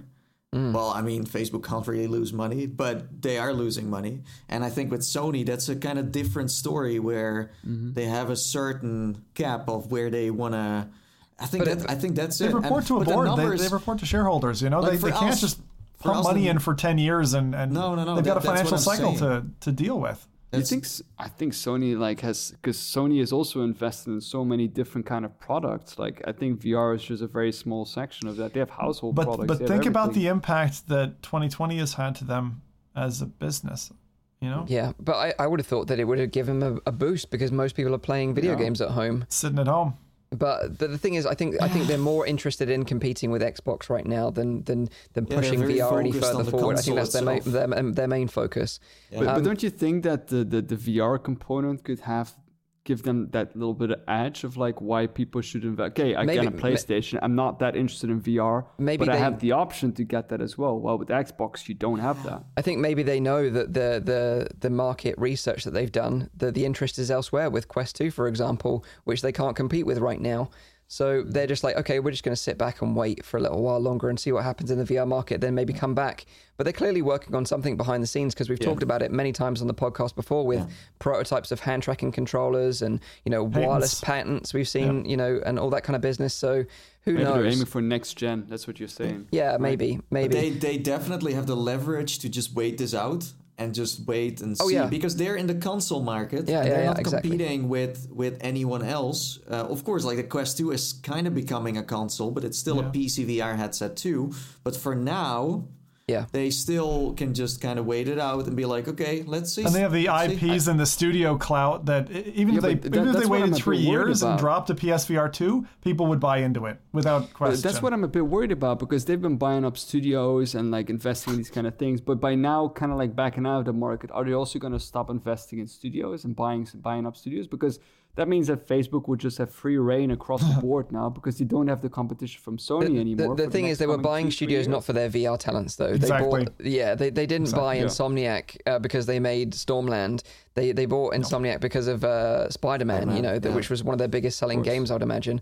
Um, but the thing is, like, so we always knew from the beginning that the, the PS5 would be backwards compatible with the PSVR, and that is still true. Yeah. Um, if you plan to buy a PS5, you can still use your old PSVR headset. However, you'll need a camera adapter, which Sony are providing for free. So you need to go to the Sony support website. You need to log in the serial number of your PSVR sort of converter box, and then they'll, you know, send you out a free adapter for PS5. Can I just say how awesome it is that it's free? Because nowadays, like you could have also have paid for it. You It- know, It would be terrible if it wasn't. Oh, I don't But- know. They could but have there pulled a, th- there is a big but here. Um, so UploadVR confirmed this week that sadly the PS5 versions of both Hitman 3 and No Man's Sky won't have VR support through the PSVR, and instead you'll have to have the PS4 versions in backwards compatibility mode with the console for PSVR to work. So this is pretty Wait, so Bad the news. software you have to buy a certain edition of the software to run it in VR. So basically, so PS5 software doesn't support PSVR right right now. That is basically the bottom line. If if you want to play like No Man's Sky in VR, you have to have the PS4 version. If you want to play Yeah. Hitman 3 in VR, you have to have the PS4 version. Can you purchase the like is the PlayStation 4 catalog available on the PlayStation 5 for purchase or you're just having to go and buy the digital copy online then install it? Sounds It gets awkward as hell. It, it's awkward, and that's the thing. It, it, it- it's it's confusing. So so th- that, that's what they're saying. Like there isn't any compatibility with PSVR through PS5 native games yet, hmm, and you. So have to have a the s- PS4 versions. So it kind of sucks to be honest. And so it's Oh. a sign of like they they they of course they will make PlayStation 5 VR compatible to a certain degree, but it sounds like on a very low pitch. But also, what's Uh, not and be like, clear is They're- they're- it just that for a backs up what what was said. It was just backing up the quotes that Mike called out earlier. Um, they're they're they're withdrawing a bit. They're withdrawing a bit, and they're not because the the thing is, if you care about it, you make the customer journey easy. You mm. don't care about so- it. Well, I mean, we you haven't patch seen a any solution together. advertisement for PlayStation VR 1 on any of the PlayStation 5 things either, so... Yeah, and that's the thing, you, you need to get this adapter. Apparently, this adapter will be included in PSVR boxes when you buy a new one in the future, but not right now. But what we don't know is, is if you buy a PS5 version of Hitman 3, for example, will you automatically get the PS4 version to play PSVR? Or if you buy the PS4 version to play PSVR, will you automatically be upgraded to the PS5 version or vice versa? We just don't know what the situation is with that because they've been really tight lipped about this. And it's very late in the day when we got the launch around the corner to be saying, "Oh, now you need this adapter to work." They could have told mm-hmm. us this months ago, but they didn't. This is like weeks away from mm-hmm. launch. And I think don't it kind of sucks. Like if you're a PSVR hardcore player, and there's plenty of them out there, Plenty.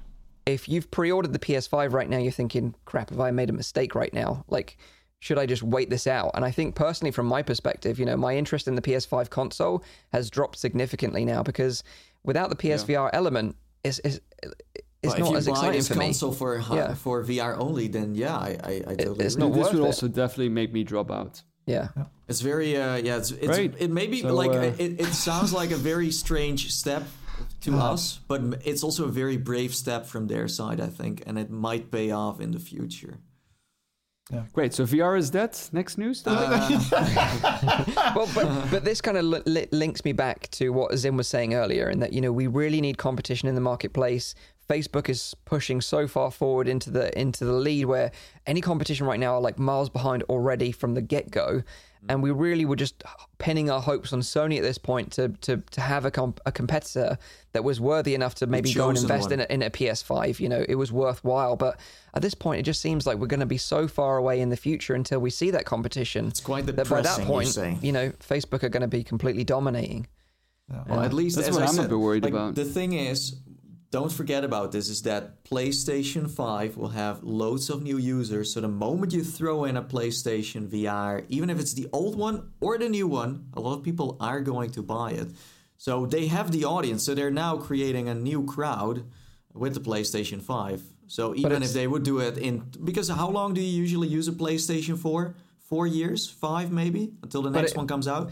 But it's almost like the Nintendo Switch supporting some like old like Wii accessory. It's like they're they're, they're doing it because they feel like they have to. But really, how many people are going to use that with the new console? I don't know. And it's a shame because like you know I've I've read reports of like the new controllers being super nice with the, like the haptics in them being like perfect Yeah, for yeah, VR yeah, yeah. titles. Um, but it just doesn't seem like we're going to see it the anytime question soon. is, is as well like, are you still interested in buying a headset from a company uh, that paused their VR strategy for three years while Facebook has been releasing games uh, for those three years, buying up studios and having access to all of the Well, we- equipment and uh, we already know that that's the case. Like many people, uh, like that were really interested in PSVR. I've got a Quest now or a Quest Two, uh, because the inside-out tracking is is far superior. The controllers are far superior. All right, visuals, you know, may not be as good, but you know, when you've got the keep, when you've got the the, the, the games coming fairly regularly, or even more regularly now than Sony, then you know you're going to move platform. That's that's the key. I'm gonna just as an update to what I said last week as well. The uh, the their website has permanently changed. So I mentioned it that from a releases perspective, they no longer show or give access to a filter for upcoming releases on the PSVR European store, which is very interesting. And now they just show you they literally just show you a grid of the heavy hitters, and that's it. You know. And, uh, yeah, it's it's very surprising uh, news, and it's a big problem if this is really the way forward. Because uh, Facebook rolls over everything right now, and Sony gives them a free pass. Although I still think they're not in the same realm as them. Um, but Yeah, they're kind of like, operating in separate Quest spheres. is becoming more of a console. It It's is. Yeah. becoming more of a console. This is a punch. This is a punch to the gut. But- That's how I feel. But it Sony feels has like years of experience. So even if, if they give Facebook the space to continue what they're doing now for two, three years, they will still survive in that sense. Uh, Because Sony Yeah, has, I, I like, think so. I don't know how think many it's years of ever experience too with late. I don't think it's ever Ah, too it's late too for, late. for a company like Sony because they have their own game developing studios that can probably make awesome They VR go titles far well back, man. They time. go far back. Like the, but they it's know just so it's much just about a gaming. bit like especially if you you know like if we look at now like the state of VR and the monopoly that the Quest 2 has in that market it would be nice uh, just for VR in general to have a competitive player enter that market. And to hear then that a competitive player the most competitive player that we've had so far uh, Sony to be kind of stepping back is is, is, is worrying. It's, it's just a hmm. bit. I mean, not not that I think VR is going to die or whatever. It's just a bit worrying for the future of VR. I- hmm. It's, I mean, it's it's clear that the PlayStation VR can't hold out another year, especially without its. If they don't make any games or they're not pushing that anymore, then it's gonna be a long. I think still the moves, even how bad they might be, with some content, they can still stretch that. But if they don't make any games anymore, I mean, Sony. That's why I love my PlayStation VR, not because of the hardware, but the games were so fucking good. Yeah. This is really interesting, though. If you're a VR developer working for a studio that's owned by Sony, what are you working on? You know, are you going to be out of a job? Are they going to actually doing? make? well, are, are they? Uh, no, I'm serious because it's it's it's a very like the developer ecosystem. Normally, you roll project to project. If you don't, you get fired. Like that's generally how, unfortunately, software developers Is live. there any exclusive VR devs working for Sony at this point? Like f- first con uh, was it First Contact Entertainment? They're now making games for Oculus with Solaris. Um, you know, I, I can't think of many devs that, I- are, that are still on the, the PlayStation exclusive side. Camouflage were making games for other VR platforms as well. right? Um, That's a problem. No, that, that isn't that a problem that we only have, you know, one company governing all those. But also, we've seen with Beat Saber just recently that the PSVR version had to be significantly delayed. And is it mm-hmm. because they're not giving it the love and attention on the Sony side? We just don't know. all these puzzle pieces are coming together. It's really interesting. But Yeah. yeah. my God, this is not the end of 2020 I was expecting. I was really hoping for some like some like a, a big tease for next year, even if it was like summer next year. They were like, "Yeah, we've got a headset coming," oh, and just tease something. I think that would have kept us going and, and been even super happy. controllers. Yeah, Just, Like they they would just make new it. controllers already. They're not making new it. controllers. I gave up on that so many years ago. It's like, I- like I it's, was it's not- you guys know. It's I used to say unbelievable it. how much games they, they put out, how much marketing they put into it, and then suddenly abandon it to a certain degree and be like, oh, hey, all the work we put in there, yeah, but it, it's not impressive enough. Bye. I mean, But Ronnie, wait, but- but you remember wait, VR. Inside? We used to we used to talk at VR Inside about this, like before F Reality, and it was like the Move controllers. I was so dead set against them. I'm like, just give it a year. Sony have to come out with a better solution.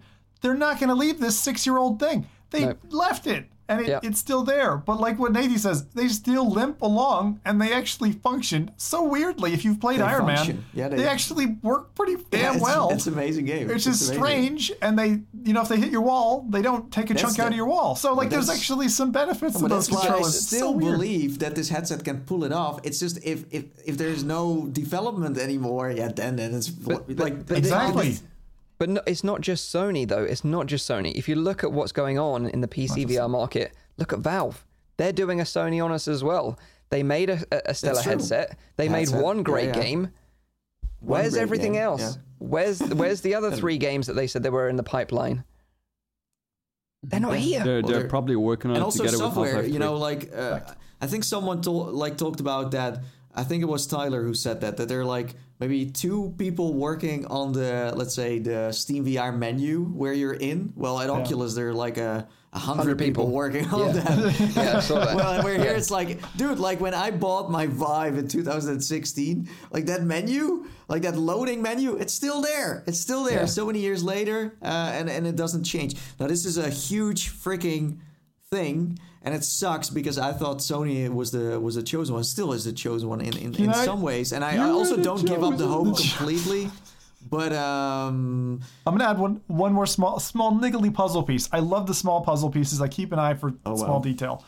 Again, when I was looking at the website, one of the things I noticed is you know the demo discs. Uh, they advertise the demo discs uh, that are as a kind of an advent now for uh, PlayStation VR purchasers that they don't have to pay money for games that they can sample, and they've got these long lists. Usually, uh, large players like Sony have their websites scrubbed clean. There aren't typos, there aren't issues. But on that, on this new page, as I said, that's popped up now and is like your only front door, it's still saying, with showing three columns of three different play discs you can play with. And PSVR owners, if you didn't know about this, go download the uh, demo discs one, two, and three. Yeah. And they're still they're still saying, oh, there's two demo discs available, not three. And it's very bizarre to have a major company have like this glaring typographical error in the middle of a page that's your only landing page for PlayStation VR content. Yeah. Very strange. So there you go. Okay, well, one thing Small that but- I do know is that um, there are still a lot of people who are not going to buy a Quest 2 because they don't want to have a Facebook account. And Sony offers a, a different kind of vibe to that where, you know, you just have a gaming account. And of course, they also mine data in some ways, but it's not a social account where it's like, hey, where do I live? Stuff like that. It's like, I know, Master Chief uh, 612 and uh, with some random information like I like these games and these are my achievements and, and that's it. This is my avatar. And I think there's still a lot of people who, who are willing to wait for that. Um, but uh, yeah, this makes it easier for for uh, Facebook to completely. Oh, they were already dominating the market for a big part, but I, I don't like it. Uh, I'm very disappointed, uh, and Yeah. Dang it, dude! It's like Dang like it. having a war, man. And it's like you see the enemy coming, and it's like, oh, you know what? No, fick it. We're just gonna hide in our caves because you know we, we we're not gonna do it. Yeah, what the heck. Yeah, it is very disappointing. I'm Yeah, very it is. disappointing as well. is. I was I was really hoping for As, one as- next after year. Iron Man VR, I was like, wow, man, Yeah. I'm still down for this Yeah. crappy hardware, but uh, yeah, I don't So it looks like we'll have to mark uh, 2022 in our diaries for uh, next gen PSVR. So Yeah. until anything changes in the meantime, hope so. looks, looks like it's going to be a while in the future. So sad news indeed. Uh, From but now, now, on, we're only going to be talking about Facebook and Oculus. yeah, true. My God, it's- it seems that way for should sure. we change our name? yeah, Facebook reality. Yeah, that's the new name. Um, so now let's hand We it over knew to Zim uh, for the latest releases this week. Apologies for my audio. Oh, this uh, not the uh, PlayStation VR. no PlayStation VR games, I don't think. Um, it seems like I've tried disconnecting everything for my audio to fix, but it seems like an Uh, internet connection rather than a, a physical Yeah. connection. So the audio version will be nice if you're listening so- to the audio version. Single week, single So week. we'll moving moving on to the Facebook Oculus Quest highlight games. Uh, no PC VR anymore. No more console, guys. Quest two. This is it. We can't talk about anything else anymore. Thank you. Surprisingly, I have a PSVR release to talk do? about. Oh, shut up! No way. There's No hope. way. You see, Zim No, no, was no. right. They No. are going to make a PlayStation VR 2 Oh, it's going to be a bad one. it's a re-release. Oh god. Oh, okay. Uh, yeah, yeah, yeah. It's Uh-oh. not. It's not doing well in the reviews. Oh. Okay, well, uh, if that hasn't hyped you up for releases this week, then I don't know Yeah. what has. I certainly feel like uh, someone's taken my legs out from under me. Anyway, let's go. First one. The, God Get damn. hyped, boys. That- I'm so sorry. I'm gonna. I'm just gonna apologize up front. It's not a good week. Not a good week. Okay. Okay, we'll fun start. week. We're gonna start. We're gonna start. Let me straighten my tie here. Right. So, uh, first off, Share Care U VR is a PCVR title, which was previously available four years ago, uh, Oh, God, and has been available. Hold on, hold on, hold your horses. has been available in a free edition, the 2017 version, uh, and is now coming on Oculus and Steam in kind of like their final like life, I suppose, or they're maybe just going to re-release this every two years for thirty-five dollars, uh, twenty-five pounds approximately, depends on where you buy it. Okay, so this is by Sharecare Reality Lab, which just makes me think of Care Bears or something. I don't know, it's fucking weird. Um, Bears. and and basically, as you can tell from the visuals for those watching the live stream, uh, this is this is an app that allows you to explore human anatomy um, in like great Care detail, Bears. just like the just like the Care Bears. What kind of kindergarten did you go to, Rowdy? Um, now, the, the the interesting things about this are it started off free. The free versions are still available. Uh, this is the new version that's been launched. It's kind of higher fidelity. You can interact with stuff like hearts and lungs and all that kind of thing. Um, as I said, the price for a regular consumer about 35 bucks, about 25 pounds. And I find this particularly interesting because the business license. Well, you guys want to guess what the business license to this bit of software costs? Expensive. Ten grand. It's not 10 grand. 10 grand. One grand. 308 US dollars. So for the price of an Oculus Quest 2, uh, you can get a business license, which means you can use it for business purposes. 240 pounds. So, anyway, So, what are the what are the what are the things that this thing actually does? You know, is it is it valuable? All that kind of thing. So anyway, this is my little pitch. I, I didn't end up saying this, but I'm going to say it just for fun. Hey nerds, experience the human body like never before. Hey, nerds. It's okay. We both know Daddy. you're not getting any. No trachea, no lower colon, right? But now you can. Uh, so this is basically used to visualize and understand the human body. It's targeted at students who want a deeper understanding of the human body. Um, also, educators, obviously that's kind of obvious, who want a more memorable and effective learning experience, and healthcare professionals looking for a better, you know, better patient education materials. So if you're like, hey, what's wrong? What's fecked up with my heart, doctor? And they're like, here, pop on this headset and we'll show you. Um, so this is not just like 2D. It is. It's funny because they they do pitch this app very much as something that like if you're new to VR and they even talked about targeting gamers. They're like, if you want the best in 3D graphics, then gamers, Oh, we've got this They for that? you. They, Yeah, they they literally have look at the mean- store page. I, I, I We all, we, all, we all know that gamers are very interested in the inside of their of their colon, so uh, Oh, yeah. for sure. No, but I understand why they are doing that because I think we spoke about this before. Is that these kind of like healthcare focused apps? They don't have a place anywhere on the store. They don't have their own kind of place. So you need to sell it this way and be like, "Hey nerds, hey, you want to do this?" I like the "Hey nerds" part. Got me, man. I'm like uh, totally interested now. like no, but it's a problem, and that's why they're like try harding in the description. I think. Yeah, yeah. Uh, But, But, it's because it's a cool thing. I mean, to if you're interested in that. no, I think it's, great. really. I, this is the best. Then this is what caught my eye. This is easily the best looking um, healthcare app that I've seen. And Mm-hmm. the thing I wanted to say was, if you're, for example, a parent at home homeschooling your kids in this time, uh, I think it's a really interesting. Idea. Yeah. There's a slightly lower fidelity version available for free. So go back, look at ShareCare U for the 2017 edition.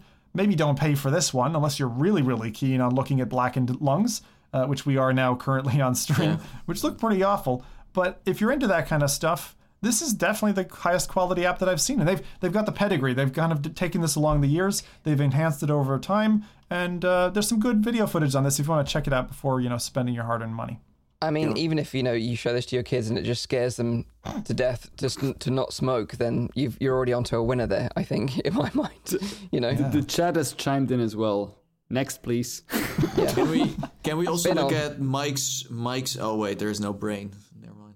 Oh, Ooh, ooh. shots fired! Shots fired at the cap.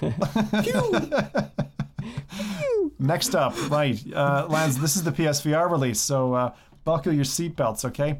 So this is Twilight Path landing on PSVR for the first time. Nice. Fifteen dollars, twelve pounds by Charm Games. Those people who brought us Form, uh, which was actually quite a good, uh, good game. Twenty seventh of October is when it landed. This is, for those who don't know, a virtual reality fantasy adventure set in a surreal realm between the real world and the afterlife. You get to meet mischievous spirits and gods, solve magical puzzles. There is certainly a puzzle element to this, restoring ancient structures, and explore a gorgeous and vibrant world.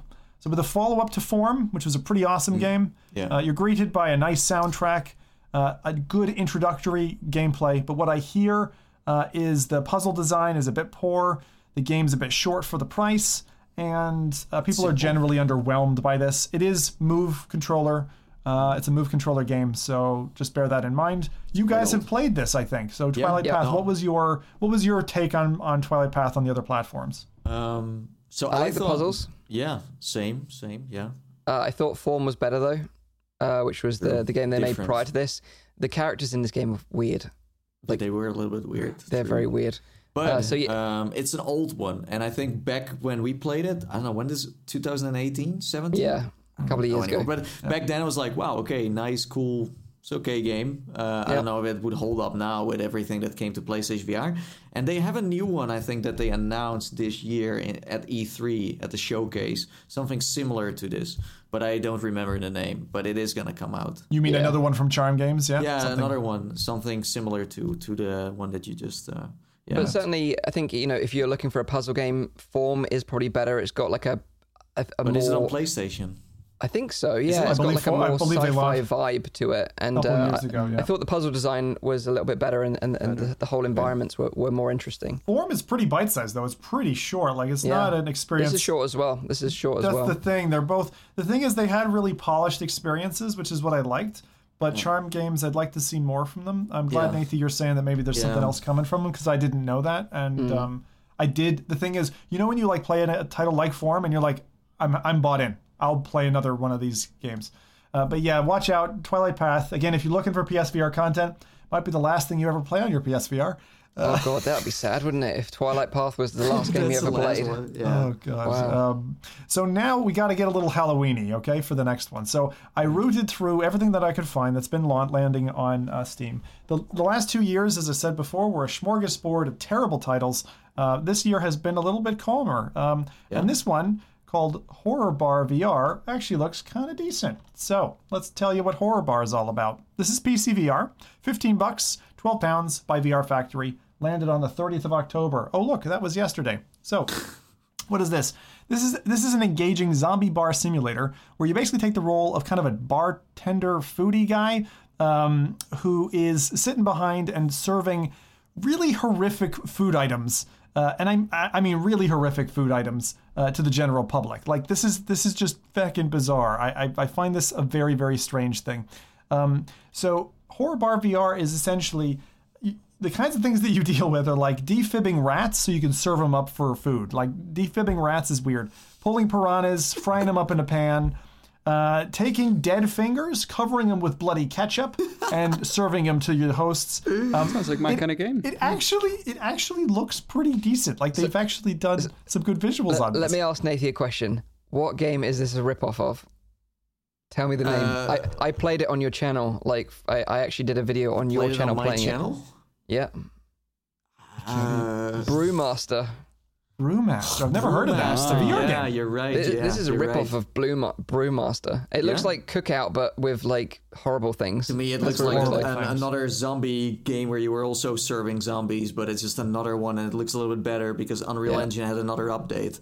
Uh, that's Yeah. what it looks like to me. But it looks so uh, it looks so yummy to me though. I mean, it's Oh, got yeah? I, this, this is great. So you get to choose like brain, heart, or liver burgers.